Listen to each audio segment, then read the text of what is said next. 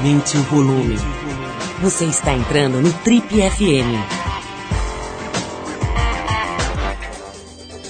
Bom, hoje a gente recebe com grande prazer o psicanalista, escritor e colunista da Folha de São Paulo, Contardo Caligares.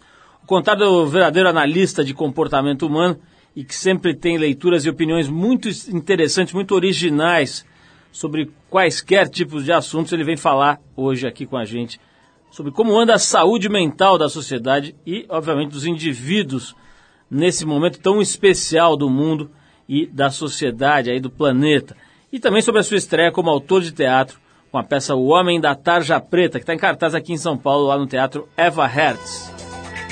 Bom, ainda hoje por aqui você confere os músicos Herbert Viana, dos Paralamas, e Cassim, da Orquestra Imperial, e o produtor musical Miranda, responsável pelo lançamento de algumas das mais importantes bandas aqui do Brasil, falando sobre o guitarrista Chimbinha, da banda Calypso. Chimbinha que deu uma entrevista muito engraçada e reveladora para as páginas negras da Trip, que está nas bancas a partir de agora, né? Saiu esses dias. Bom, mas para abrir o programa a gente começa logo com uma música especial. A gente separou o clássico Good Times, Bad Times, primeira faixa do álbum de estreia da banda Led Zeppelin, de 1969. Depois do Good Times, Bad Times do Led Zeppelin, a gente volta Herbert Viana, Miranda e Cassim, falando sobre o fenômeno Calypso e o guitarrista Chimbinha, que está nas negras, nas páginas negras e na capa da trip desse mês.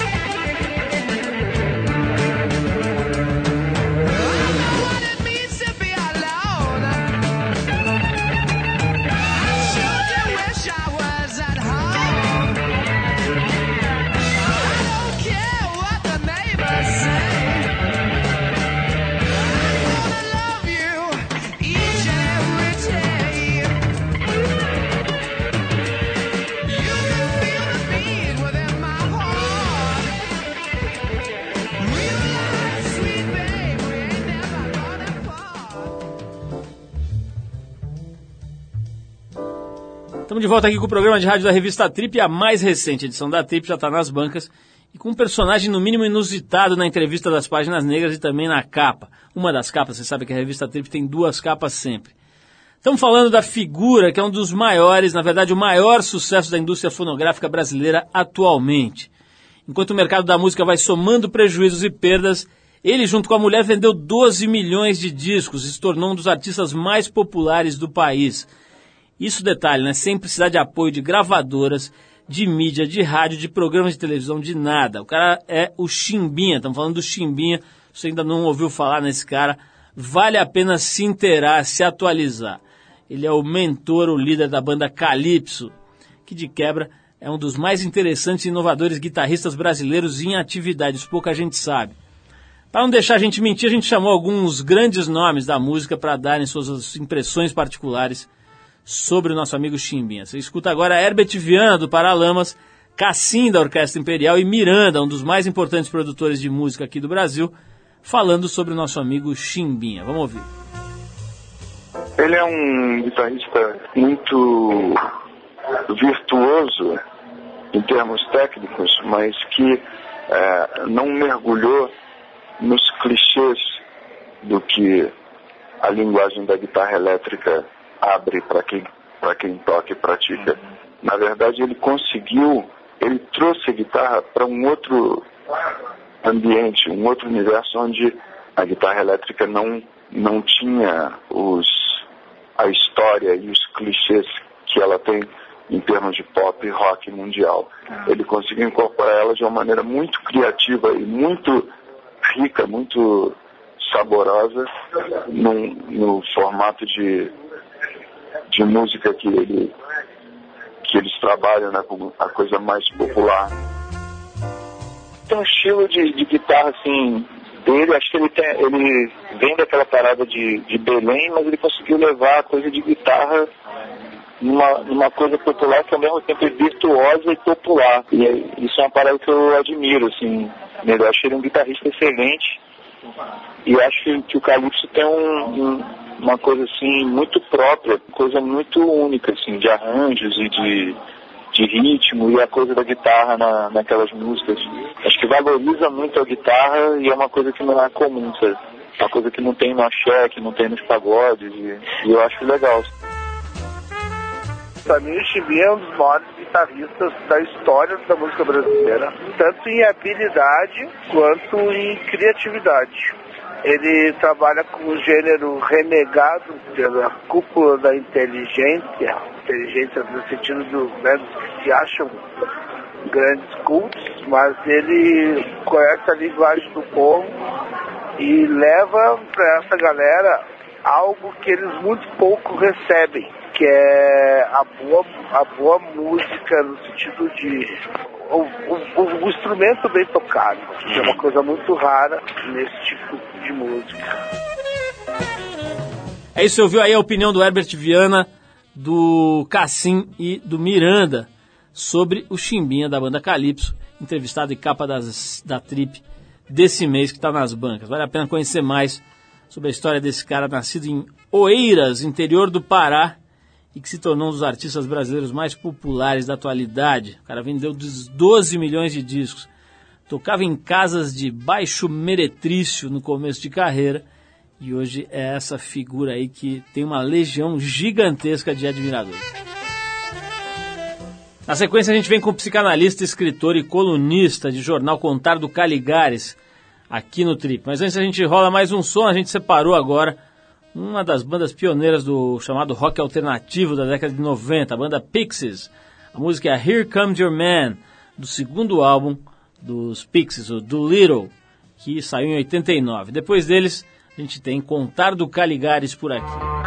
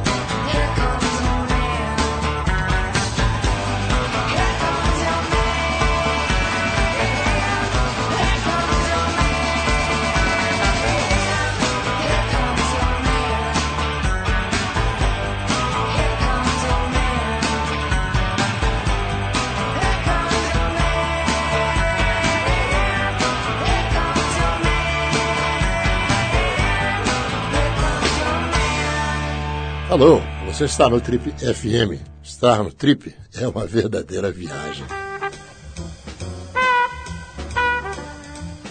Ele nasceu em Milão, na Itália, em 1948 e com 17 anos fez sua primeira grande viagem. Ele fugiu de casa para morar em Londres. De lá passou pela Suíça, onde estudou filosofia, e pela França, onde estudou psicanálise. Trilhou os caminhos licérgicos da Índia e do Nepal na década de 60. Conheceu de perto o sexo livre e a militância na Paris de 68. E a contracultura na Nova York dos anos 70. Aprendeu cinco línguas, casou três vezes e conheceu as mais diferentes pessoas. Só para citar alguns, Ítalo Calvino e Jacques Lacan. Chegou ao Brasil em 86 e, como psicólogo, dividiu seu tempo entre a clínica lá em Nova York e a de São Paulo, além de ter escrito diversos livros. Estamos falando desse verdadeiro observador do comportamento humano, um analista do comportamento humano, o psicanalista Contado Caligares, que é colunista da Folha de São Paulo e acaba de estrear uma peça aqui no, no, no, nos teatros paulistanos, mais, mais precisamente no Teatro Vera Hertz, que é a peça O Homem da Tarja Preta, que já está bem comentada. Contado, um prazer te receber aqui. Prazer é meu, Paulo. Muito legal estar com você de novo. E estava relendo aqui essa entrevista muito legal feita pelo Ivan Marcília em 2003 aqui na Trip com coisas incríveis. E você estava me dizendo que foi uma das primeiras, né, que você fez. É, grandes entrevistas, acho que foi, assim. Foi Contado, super vamos, agradável. Vamos começar falando um pouquinho assim sobre essa, essa coisa da de você se expor, né? Quer dizer, primeiro você tem todo um trabalho é, é, centrado no gabinete, no consultório, né? Uma coisa dentro de uma intimidade, de uma reserva e de repente esse trabalho se expande e se é, é, é, entrega, vamos dizer assim, para muita gente através da mídia, né? Quer dizer, a gente tem, existem outros é, terapeutas e analistas que também conversam com as pessoas através da mídia, mas talvez você seja hoje o cara com um espaço mais visível, mais comentado. Como é que se deu essa vontade, essa transformação na, na tua história? Bah, escuta, primeiro, no que concerne escrever, eu, eu, eu, eu sempre escrevi, aliás, escrevi bem antes de ser psicanalista. Sei lá, aos 18, 19 anos, eu escrevia para l'Unità, que era o cotidiano do Partido Comunista Italiano, escrevia para a Rinascita e, bom... ah, e, e muito antes disso sonhava em escrever ficção e escrevia também sem muito sucesso devo dizer mas como assim? Ah, sem muito sucesso aliás é injusto dizer isso porque escrevi um romance mas no fundo eu não mostrei nunca para ninguém quando tinha 18 anos então reencontrei ele mas não o mostrarei e, Seria difícil fazer sucesso sem mostrar para alguém. né? Claro, certo. Então não tem, mas tudo bem, não estou infeliz em não tê-lo mostrado para ninguém. Mas, ah, mas enfim, então essa dimensão também eu fui, sei lá, militante político antes, ah, antes de ser ah, tanto tanto militante político partidário quanto militante político na contracultura. ah, mais tarde, ante, bem antes de ser psicanalista, então tudo isso faz parte de mim. Agora, eu não acho que exista uma contradição, sabe? Por exemplo, eu, eu sempre atendi em consultórios que são bastante centrais nas cidades nas quais morei. Eh, tem uma razão para isso. E também que não são aquela coisa ah, assim que às vezes a gente vê no cinema que o consultório está ah, numa casinha escondido atrás do verde e companhia. Não, eu prefiro imaginar a psicanálise de de, de janelas abertas. O mundo está lá fora e não tem como esquecer que ele está lá fora. Ele faz parte da vida das pessoas, faz parte da minha. Ah, então, bem-venha. Essa, essa, aliás, esse, aliás, é um fascínio do leigo pela figura do psicanalista, né? É, Contado, acho que dá para dizer isso. Quer dizer, essa coisa do, de você mergulhar profundamente num outro ser, né? Na, numa outra existência, numa outra experiência de vida e depois conseguir se desligar dela completamente até para poder viver a sua ou para viver a próxima, né? Do próximo É. é, é, paciente ali. Como é que funciona isso? Quer dizer, é uma coisa que você desenvolve e aprende na escola, uma técnica ou que vem com a vivência só? Não, escuta, na verdade, eu estava fazendo poucos dias atrás falando com com Betty Coelho justamente. Ah, estava fazendo uma relação pela primeira vez na minha cabeça entre ah, psicanalista e ator. Ah, não são profissões, ah, claro que são profissões muito distintas, eu seria um péssimo ator, por exemplo, e muitos atores seriam péssimos psicanalistas, mas, ah, mas tem um parentesco que é o seguinte, você certamente conheceu atores, sobretudo grandes atores de teatro, eles acabam incorporando as personagens que eles uh, encarnam ao longo de sua vida, mas incorporando mesmo, não é só que o cara está imitando, ou está parasitando, não, isso passa a fazer parte deles, transforma a personalidade, tanto que, aliás, psicanalizar um ator é uma coisa dificílima porque o cara chega um dia é Macbeth e no dia seguinte é Hamlet e, aí, é, claro, fica difícil. Bom, eu acho que os psicanalistas e os psicoterapeutas uh, vivem uma experiência um pouco parecida. Eu sou totalmente enriquecido, complexificado e, uh, pela massa de experiência de todos os pacientes que eu escutei. Uh, porque, porque não é só que eu escutei, eu escutei, me envolvi afetivamente durante meses, às vezes muitos anos, fiz parte daquela história. Uh, então, então isso acaba fazendo parte da minha experiência, faz parte de mim. Quando me dizem, ah, você usa, sei lá, no seu romance, na sua peça, uh, essa personagem da peça, o personagem da peça é feito de retalhos de paciente, eu não sei mais porque, porque em 34 anos de clínica tudo aquilo faz parte de mim. Otávio, tem, tem uma coisa que eu estou curioso agora, que é o seguinte, teve uma mudança muito é, curiosa, interessante e rica na, na comunicação entre as pessoas com essas tecnologias novas, né? Quer dizer, hoje... Uhum. Todo mundo, de alguma forma, pode ser um colunista, pode ser um cronista, pode emitir claro. as suas opiniões e, e essas opiniões podem ser vistas por muita gente, né? uhum. né? Thaís, essas coisas todas que estão agora sendo faladas, os twitters, os blogs e tal. É, isso para alguém que escreve em jornal é uma coisa que também altera um pouco, porque você tem uma coisa de mão dupla muito mais intensa. Né? Imagino uhum. que a tua coluna, que é muito lida, deva produzir uma quantidade de respostas, de interações gigantescas. Isso ficou, você considera que isso melhorou ou piorou a, a experiência de ser um colunista? Uh, bom, eu pessoalmente tenho a experiência seguinte, que a minha coluna sai na quinta, uh, infelizmente ou felizmente para o jornal, uma hora depois está em um monte de blogs diferentes, está até num blog que uh, se apresenta como sendo meu, que é contardocaligares. sei lá o quê, mas com o qual eu não tenho absolutamente nada a ver, nunca nem entrei, mas eu sei que tem tudo que eu escrevo lá dentro e que alguém copia a cada semana religiosamente. Uh, então, se, se você dá um Google, não sei, no meu nome, com o título da coluna de quinta na, na quinta-noite, você encontra imediatamente. Não, então, é, é uma forma de repercussão. Agora, eu publico, você sabe disso, embaixo da, da minha coluna, junto com a assinatura. Não, a assinatura está em cima na folha, mas enfim, embaixo, do, da, no fim do texto, vem o meu e-mail. Então, eu, eu, eu fiz isso de propósito, e, e, na época, porque eu comecei a escrever essa coluna quando eu morava, sobretudo, em Nova York, eu queria ter um retorno dos leitores brasileiros. Uh, me sentia longe, então e foi muito importante para sabe, saber um pouco, ter uma sensação de qual era a posição do leitor. Continuo porque não dá para parar, porque os e-mails são muitos e porque muitas vezes são muito interessantes, às vezes é alguém que te manda merda também, isso existe, claro, e também é legal. Digo, tudo bem, é, um dia desses vou. Mas, mas, mas, mas uh, daí tem surpresas, por exemplo, quer saber qual foi a campeã absoluta de uh, mensagens de e-mails, todos favoráveis, 97% de mulheres, foi é. Uma coluna que eu escrevi sobre o vídeo da Daniela Ciccarelli, dizendo que eu achava que era um vídeo de amor muito legal. Foi um sucesso absoluto.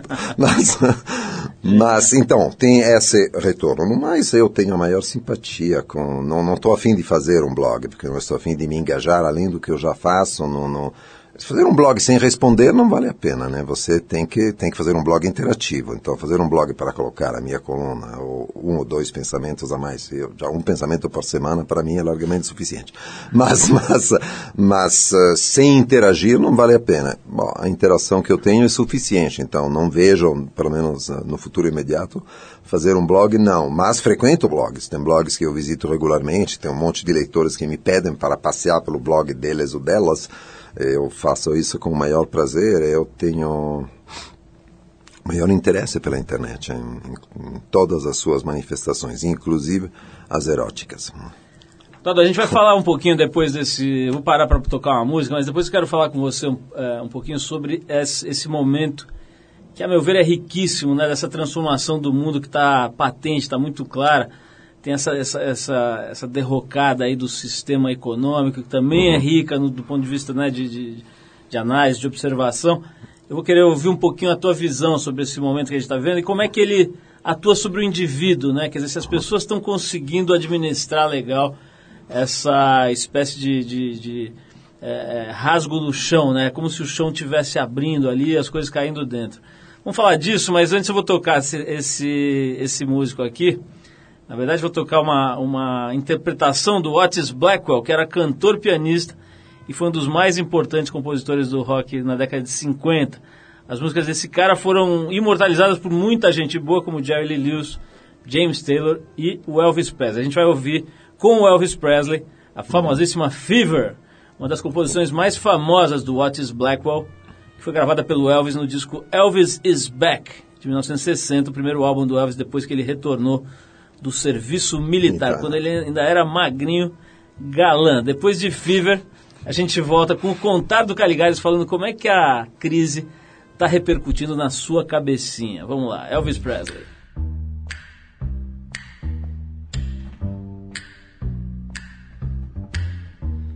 Never know how much I love you. Never know how much I care. When you put your arms around me, I get a fever that's so hard to bear. You give me a fever when you kiss me, fever when you hold me tight. Fever in the morning, fever all through the night. Sun lights up the daytime, moon lights up the night. I light up when you call my name, and you know I'm gonna treat you right. You give me fever when you kiss me, fever when you hold me tight.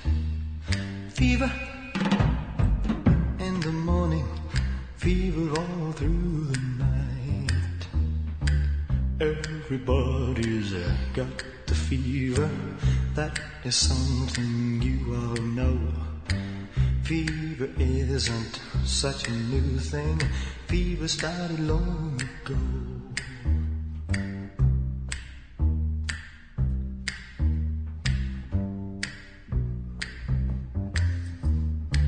Romeo loved Juliet.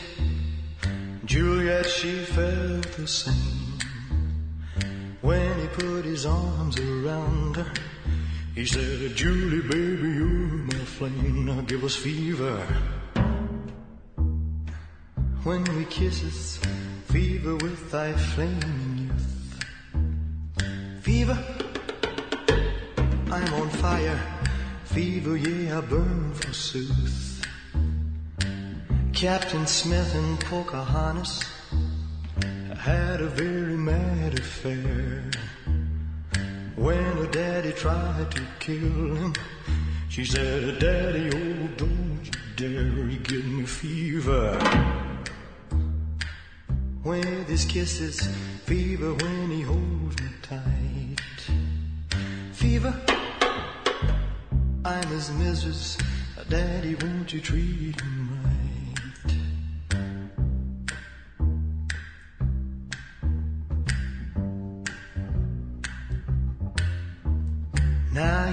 listen to my story. Here's the point that I have made.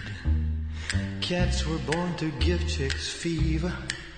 Be it Fahrenheit or centigrade, we give you fever. When we kiss you, fever if you live and learn. Fever till you sizzle, but what a lovely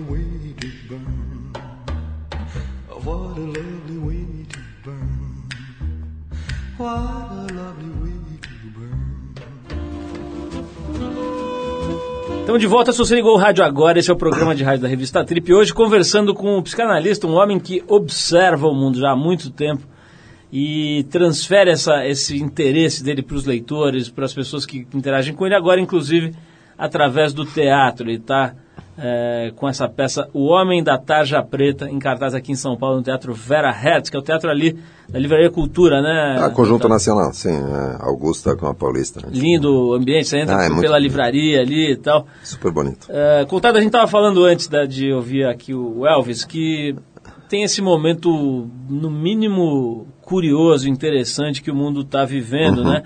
Com esse derretimento da ordem vigente até aqui e uma ordem nova que ainda não se sabe exatamente qual é, mas aparentemente ela caminha para uma humanização maior das relações, etc. Pelo menos é, é uma, do, um uma dos, dos, desenhos possíveis, né? O fato é que é, o mundo está com, com, um olhar muito atento para os Estados Unidos, esse momento novo aí com uhum. Obama e etc. Eu, por acaso, estive lá semana passada e tive a sensação de que tem muita coisa mudando. Começa a você ver milhares de placas de casas à venda e, ah, claro. e negócios fechando, no sentido uhum. de, de, de, encerrando atividades e tal. Mas a minha sensação é que a cabeça do americano continua absolutamente focada na coisa do mercado, na ideia do mercado como o grande resolvedor das tensões humanas e dos problemas da sociedade. Né? E eu queria que você, eu queria que você me contasse como é que você está enxergando aí esse, esse momento de transição tão claro e intenso que, que o mundo está atravessando. Escuta, bom, eu dizer duas coisas. Eu primeiro não moro mais nos Estados Unidos desde 2004. Hum. Então não tenho uma visão americana, a não ser por viagens assim pequenas, mas não tenho uma visão americana da conjuntura. Claro que leio o New York Times cada manhã e bom, uh, não, não me engajei muito fundo na campanha eleitoral, a não ser mandando dinheiro, que bom, uh, que eu tenho passaporte americano, então posso mandar dinheiro e eu mandei para Obama, claro mas uh, e seguindo também, falando em Obama, em, em blog, internet, não, tudo, tudo, tudo que a gente recebia de uh, e-mails e companhia. Mas uh, é evidente que na cidade de Nova York em particular, a cidade certamente passou por um baque, porque o número de empregos que foram perdidos, o mercado financeiro apanhou uh, muito seriamente. Isso eu acho ótimo, acho ótimo, porque apesar de tudo, a sensação que a gente tinha nos anos 90 que o esperado de qualquer jovem que não fosse um otário uh, fosse que ele aos 30 anos ganhasse o primeiro milhão de dólares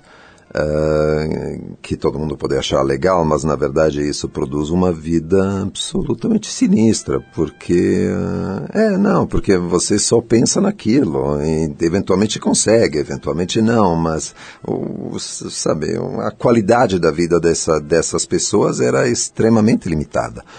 Uh, extremamente pequena. Bom, então isso isso acho que está que está passando. Bom, uh, eu acho que a gente aqui uh, no Brasil, vejo isso com os meus pacientes, uh, sofre muito menos uh, do que estão sofrendo os americanos ou mesmo os europeus. Eu não sei se isso é uma realidade econômica, mas pelo menos é uma realidade psicológica.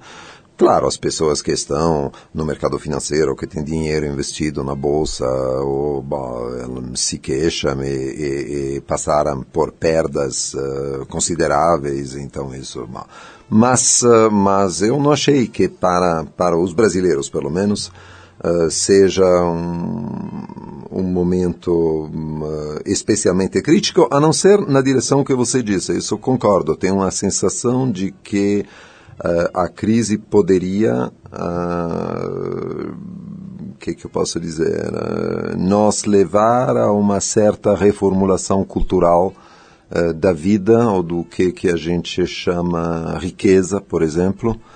Uh, é muito cedo para dizer isso. Eu estou um pouco, um pouco estranhando que, uh, por exemplo, não exista um movimento contracultural mais forte nesse momento, aproveitando do momento de crise. Tudo bem, claro, vai ter aquelas, sei lá, 500 pessoas na reunião do G20 com cartaz, sei lá, uh, salvem as baleias, mas, uh, ou qualquer coisa dessa, não estou ironizando, acho as baleias super legais, mas, mas, mas uh, não estou sentindo uma, uma, uma, uma força contracultural nesse momento que talvez tivesse espaço para se expressar especialmente agora.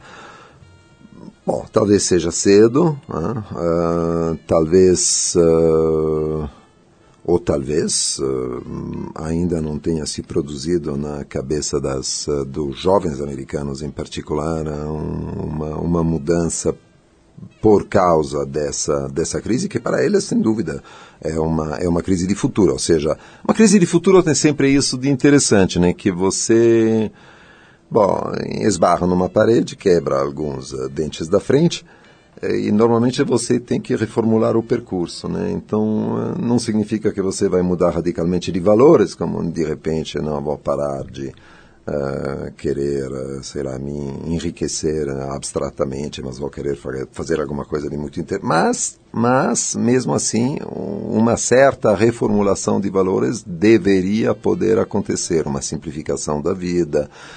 Você lembra nos anos 90, né? Eh, era fabuloso, inclusive o cinema americano uh, apresentava, fazia um enorme esforço para apresentar a cobiça como um valor positivo, né? Era é, greed is good, como dizia Michael Douglas no filme famoso Wall Street.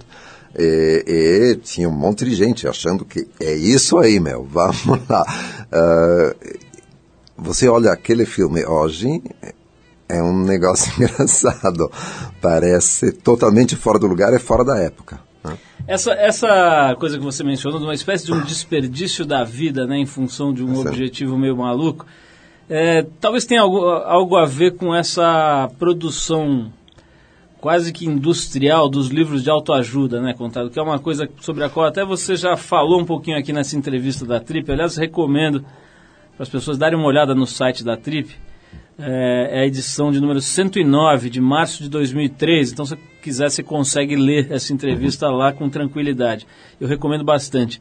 É, como é que é? Contar esses livros todos, essa produção enorme de coisas para buscar o equilíbrio, a felicidade, etc. Quer dizer, você acha que no fim o saldo dessa história, e, e que são muito lidos, né? Uhum. É, o saldo dessa história é tende para o positivo ou para o negativo? Dessa história, quer dizer, dos livros Desses de autoajuda? livros, exatamente. Bom, claro, escuta, é difícil generalizar porque há livros de autoajuda que são legais, uh, que são interessantes, uh, sobretudo quando são específicos. Eu conheço um monte, opero também como terapeuta de casal, conheço um monte de casais que, graças à leitura de um livro, conseguiram atravessar uma crise. Bom, então tem bom, você pega, sei lá, como criar o seu bebê, não tem como ter um bebê sem ter um livro daqueles, porque senão a gente cai no desespero mais absoluto.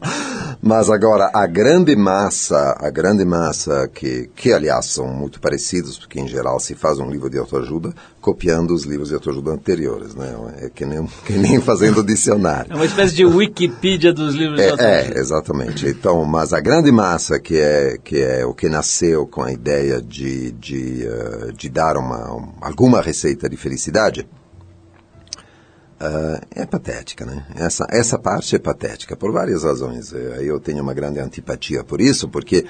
Uh, primeiro, porque eu acho que a felicidade é a coisa mais próxima que eu conheço da morte cerebral. Então, uh, eu acho que não, é, não é interessante. Se alguém quiser mesmo ser feliz, tem que encarar. Então, é, tem uma receita que funciona, chama-se heroína injetável duas vezes por dia. A vida vai ser curta, mas feliz a condição de ter o dinheiro necessário para comprar isso duas vezes por dia, mas baixou de preço. Uh, agora, uh, fora isso, e fora a morte cerebral, que é um certo estado de felicidade, uh, a felicidade é uma piada é uma piada fundamentalmente desinteressante. O que é interessante é ter uma vida animada, com momentos eh, de grande tristeza, de grande alegria, ser capaz eh, de viver intensamente os lutos que a gente tem, as perdas que a gente atravessa, e ao mesmo tempo de festejar as conquistas, os prazeres. Eh, isso é viver. Você, em tese, concorda, eu acho que é do Freud, aquela frase famosa, né, de que a morte é a única supressora total de, das tensões, é isso? Isso, isso é quer dizer, a não ser que a gente se reencontre numa outra vida com as mesmas tensões, que também seria... Preocupadíssimo. oh, Contado, eu vou tocar uma música agora para a gente dar um break e depois eu vou querer falar com você sobre envelhecimento, que parece ser. Isso outra... não é comigo. Não, eu quero saber, não é sobre investimento, na verdade eu quero saber sobre esse desespero das pessoas com relação à inexorabilidade do tempo. Né? Parece que realmente isso é um grande temor hoje, é, generalizado. Eu quero saber como é que é isso na tua visão, mas antes a gente separou aqui um dos mais talentosos e injustiçados cantores do Brasil, segundo o nosso querido Alexandre, que é o produtor aqui que separa. Eu acho também que tem a ver, que estamos falando do Wilson Simonal, que embora fosse considerado por muita gente um gênio, ele foi abandonado pelo meio musical e pela mídia depois de ter sido acusado de colaborar com o DOPS e com o regime da ditadura militar no auge aqui da ditadura brasileira. Bom, vamos tocar uma música dele aqui, Samarina, que é um, uma canção especial aqui do Simonal, e depois a gente volta para saber do Contardo por que, que o pessoal está tão desesperado diante dos anos e do tempo passando. Vamos lá.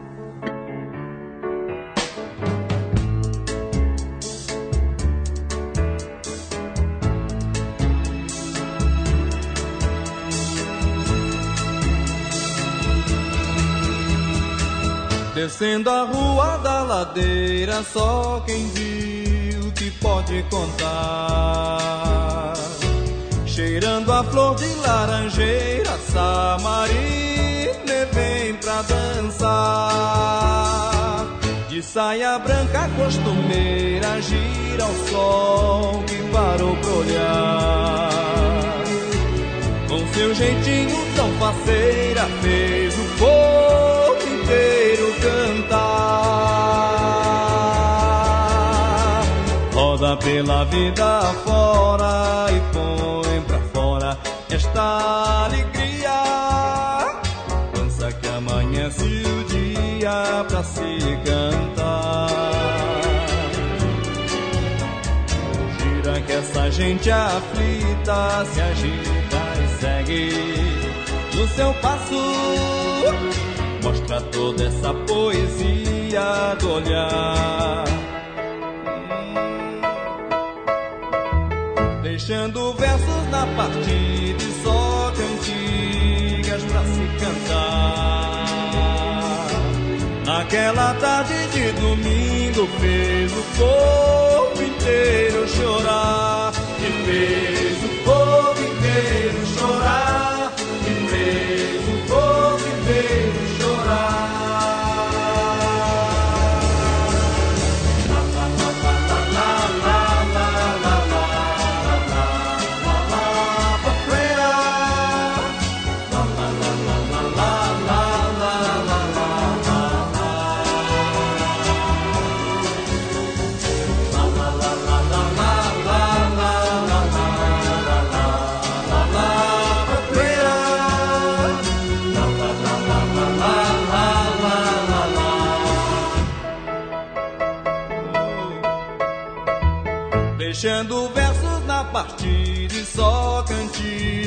cantigas pra se cantar. Naquela tarde de domingo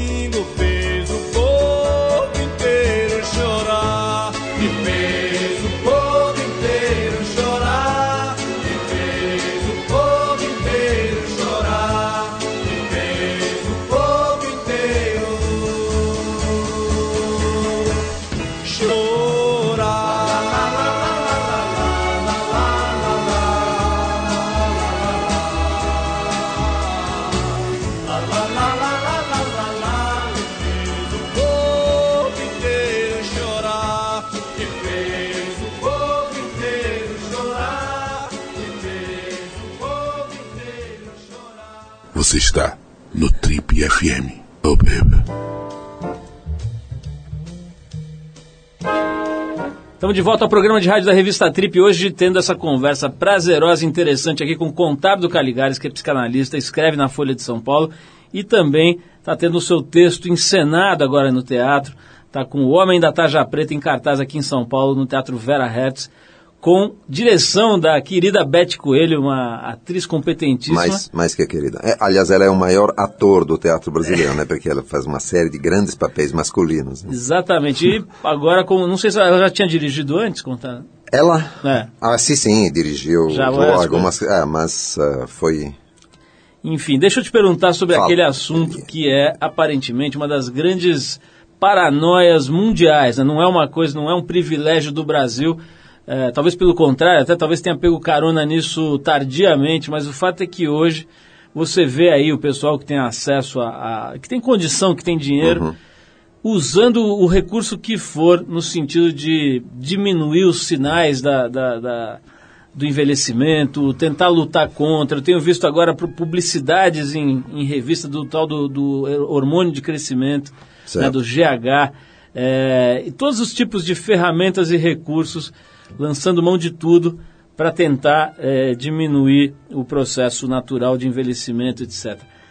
Como é que é a tua visão? Quer você acha que essa coisa é tão doentia assim, ou é natural que isso aconteça? O que, que você acha disso tudo? Escuta, eu acho que envelhecer é chato. Uh, agora, existe uma parte, justamente, existe uma parte da, da digamos assim, da reforma do apartamento, que, da, fachada. Da, é, da, fachada, melhor do que do apartamento, que, que, que para muitas pessoas parece indispensável uh, para uh, poder continuar gozando da vida. Gozando em todos os sentidos, uh, não só necessariamente sexual. Isso eu, afinal, não vejo porque eu criticaria. Existe uma outra parte de pessoas para quem isso é a procura da manutenção de uma máscara, uh, que tem pouco a ver com a capacidade que eles têm de aproveitar a vida. Uh, aí eu, eu, eu acho que é ao contrário, uma maneira de se preservar um pouquinho como uma estátua de gesso que ninguém pode tocar. E gera, sabe aquela coisa de eu não posso rir porque senão faz rugas. Né? É, aí, aí, aí não vale a pena, é melhor poder rir. Uh, por outro lado, por exemplo, o uso dito lúdico de Viagra, Cialis, Levitra por uh, homens de, de de qualquer idade, na verdade, mas de terceira idade particularmente, eu acho absolutamente natural. Acho o Brasil, desse ponto de vista, uh, um país uh, ótimo, porque nos Estados Unidos a classe médica conseguiu impor que você precisa de uma receita para comprar Viagra, que é ridículo. Uh, no Brasil está em venda livre, o Brasil é um dos grandes compradores, assim. mas... Uh, As não, ações isso, da, da, da, da Cialis subiram, subiram muito, muito minha claro. contribuição. Então, então, esse tipo de mudança, isso pode valer também para preservar a aparência física, a capacidade de sedução, esse tipo de mudança, tudo bem, eu, eu concordo. Agora, envelhecer também tem os seus prazeres próprios, entendes? Eu, eu acho que uh, uh, tem coisas que a gente só consegue fazer, tem coragens que a gente só consegue ter envelhecendo. Então, desse lado eu, eu, eu gosto. O contador, tem uma, uma história que eu acho interessante a gente abordar também, que é o seguinte, o, eu me lembro de ter visto, não sei se foi no New York Times, que você citou agora há pouco, mas uma notícia pequenininha, uma notinha na, no auge da crise, foi em setembro, no auge da, uhum. da, da tomada de consciência né, da, do, do, tamanho do problema, uhum. É, que essa nota daria conta de que no, em Nova York as clínicas de psicanálise e tal, os terapeutas estavam sem horário nenhum, quer dizer, você não encontrava mais um terapeuta com, com tempo para te atender. Uh, e a nota, enfim, dava a entender de que, que isso tinha uma relação direta com a crise e tal. E aqui a gente tem citado muito um, um, livro, uma pesquisa, que daqui a pouco a gente tem que pagar até royalty para Betânia Tanuri, que fez uma pesquisa é, aprofundada mesmo, meio, bem interessante, com acho que uns, sei lá, chutaria que foi uns 3 mil uhum. executivos e presidentes de empresas uhum. e diretores, etc. E o saldo dessa pesquisa é assustador. O nível de, de, de tristeza, de, de mágoa, de depressão, de, de arrependimento, inclusive, que as pessoas expressam é muito alto. Eu falo em 80% desses caras com muita angústia, com muita arrependimento e tal. Dizer, como é que você, como é que você, você acha que esses, essas pessoas que dedicaram a sua vida à construção de um suposto, suposto modelo de equilíbrio, uhum. de estabilidade, talvez seja a melhor palavra, uhum esses caras estão, de repente, se, é, é, se dando conta de que erraram no alvo, alguma coisa. Tem algum fenômeno desse tipo na tua análise? Eu não sei se chega lá, mas, mas uh, na verdade, mesmo antes da, da, da crise, é, essa é uma categoria de pessoas que vivem numa tensão absolutamente permanente, né? mesmo nos, uh, nos lugares mais elevados da hierarquia, a sensação de serem continuamente observados, sabe? Não, não, é, é uma vida é uma vida que eu não teria escolhido para mim de maneira nenhuma, mas uh, saber, uh, eu, bom, isso acontecia na França e muitos anos atrás, nos anos 70, então eu hum, me lembro de um executivo que eu conhecia que eh, chegava a níveis de um alto executivo que eu conhecia, que chegava, conhecia, era meu paciente, enfim, que chegava a níveis de angústia tal que ele vivia uh, comprando e usando embaixo da camisa uma camiseta P, para que apertasse o peito ele não tivesse a sensação de explodir. Então, então, bom, se você o encontrasse numa sala de reunião, era uma pessoa absolutamente normal, mas você imagina o nível físico de angústia para que alguém sinta a necessidade de se sentir contido uh, por uma camiseta de tamanho P, enquanto ele teria sido um GG, digamos, normalmente. Uh, então, isso, isso não é uma novidade. Claro que num momento como esse, uma, a coisa aumenta, mas é uma vida. Uh, me lembro também, isso em Nova York, de, de, de, executivos no mercado financeiro numa época absolutamente gloriosa, no fim dos anos 90, em que pare, parecia que qualquer cretino era capaz de fazer dinheiro, e era, aliás, era só, era só colocar na bolsa. Uh, e, e, Talvez quanto mais cretino, mais conseguisse mais conseguisse fazer é. dinheiro, mas e mesmo assim eu tinha, tinha, tinha pessoas, eu via em, no consultório pessoas do mercado financeiro que praticamente eram totalmente incapazes de dormir. E a coisa era muito clara. Por quê? Porque, na verdade, o mercado mundialmente nunca fecha. Né? Quando fecha aqui, abre lá. Quando fecha lá, abre aqui. Então, a sensação de que o tempo inteiro eles deviam estar operando e os caras eram total, só dormiam nem com dormonite, dormiam com roipnol, coisas desse tipo. Otávio, você estava falando desse executivo, desse, desse empresário, executivo que usava camiseta P. E me leva a te perguntar sobre a tua peça, né? Aparentemente eu não vi, não vou, vou assistir esses dias, mas ainda não tive a oportunidade de ver, mas aparentemente você está ali tratando um pouco disso, do papel do homem, né? Da, da, da, uhum. da definição, dessa definição do provedor, que é clássica e que está mudando e tal. Como é que é? Fala um pouquinho dessa peça, explica pra gente o que, que, que, que, o espectador vai encontrar ali. Escuta, vai encontrar um alguém que é presumivelmente um engenheiro, um executivo de classe média paulistana, que uma noite eh, abandona o leito conjugal porque tem eh, trabalho para fazer, vai no home office e, e e aí, depois de ter feito o pouco trabalho que tinha para fazer, entra em chat rooms na internet, uh, onde ele se apresenta como crossdresser, aliás, ele se veste de mulher para poder brincar com isso. E a partir dessa experiência, ele começa a evocar e a interrogar o conjunto de fantasias sexuais que ele viveu com as duas mulheres principais da sua vida.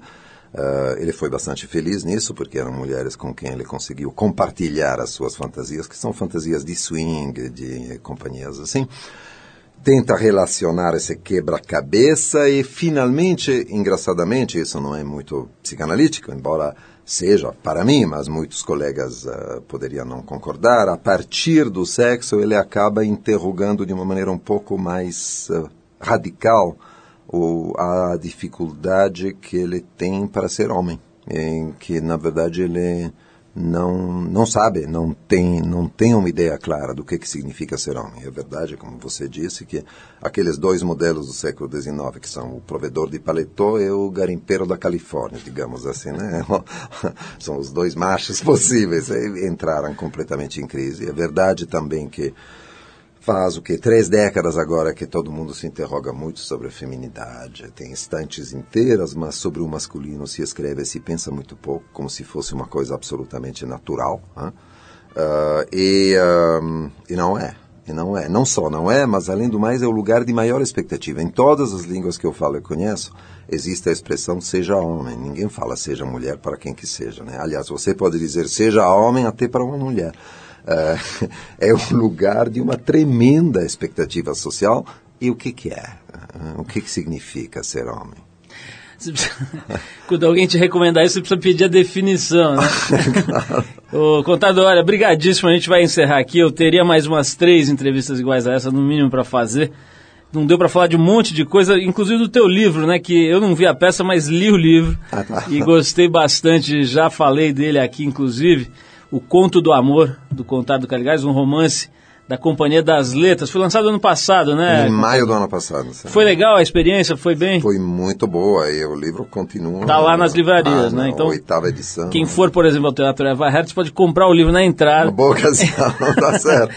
Legal, Contador. Olha, brigadíssimo pela distinção aí de se dar um pulo aqui, bater esse papo Imagina, com a foi um gente. prazer, a gente não se via há tanto tempo. Pois é, vamos ver se a gente se encontra de novo. Vou lá conferir o Vem Homem lá, da eu Tarja estar lá Preta. quando você vem, né? Vamos combinar, eu vou sim. É, o Homem da Tarja Preta no Teatro Eva Hertz. Quais são os dias, você sabe de É cabeça? quinta e sexta. Quinta e sexta. Na quinta tem duas representações. Umas 19 e umas 21. Esse não é quinta e sexta, 21 horas. É quinta duas vezes. Fechado o recado, dado o recado aqui, Contado brigadíssimo de novo. A gente vai encerrar a conversa aqui, Contado, com uma música em homenagem a ele aqui. E o nome da música é Tell Me What's on Your Mind.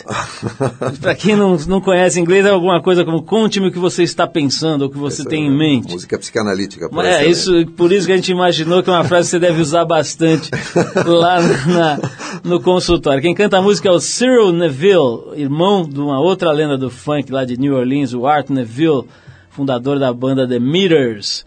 Vai lembrar que durante o programa de hoje você escutou de música de fundo aqui do Papo com o Contardo, o mestre Miles Davis e seu disco clássico Kind of Blue, o álbum que completa em 2009 50 anos de lançamento e, bom, não precisa nem dizer que ele é mais moderno do que a mais, o mais moderno dos lançamentos.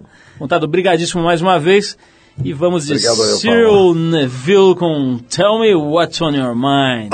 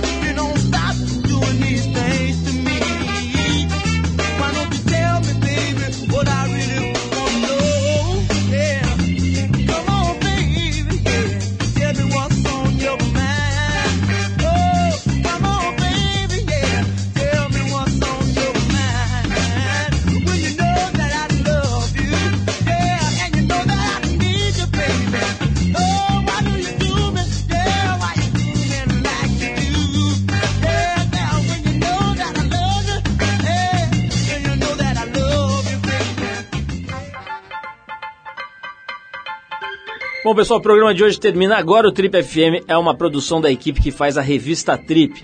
A apresentação é de Paulo Lima, participação excepcional de Arthur Veríssimo, coordenação de Endrigo Kiribras, produção e edição Alexandre Potashev, trabalhos técnicos Marco Pauliello. Para falar com a gente, é só escrever para radioarrobatrip.com.br ou então, se você quiser entrar no nosso site, vai lá no tripfm.com.br.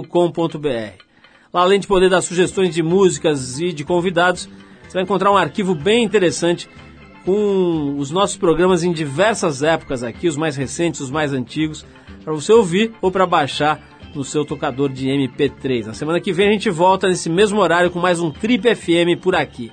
Abração e até lá.